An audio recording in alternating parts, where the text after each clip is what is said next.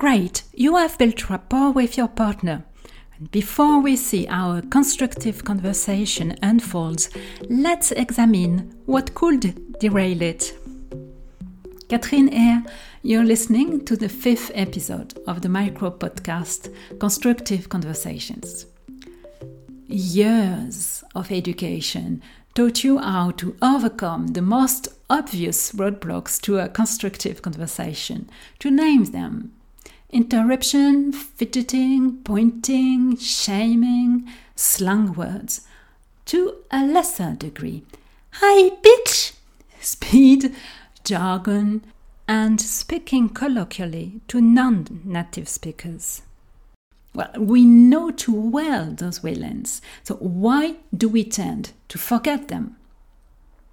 Because our need to be right overrules the quality of the relationship. Yes, that's too bad. So how can we be more mindful?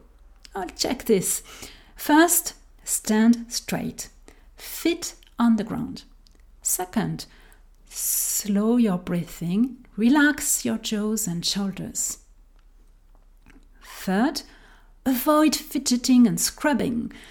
Fourth, direct your palms towards your partner.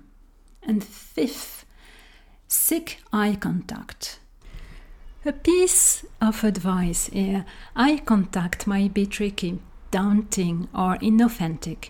Follow your instinct.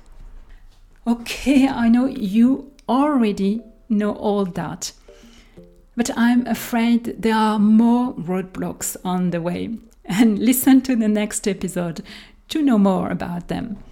Listen to more episodes of Constructive Conversations, follow me here or click on the link in the comments to visit the dedicated page on Telem International's site.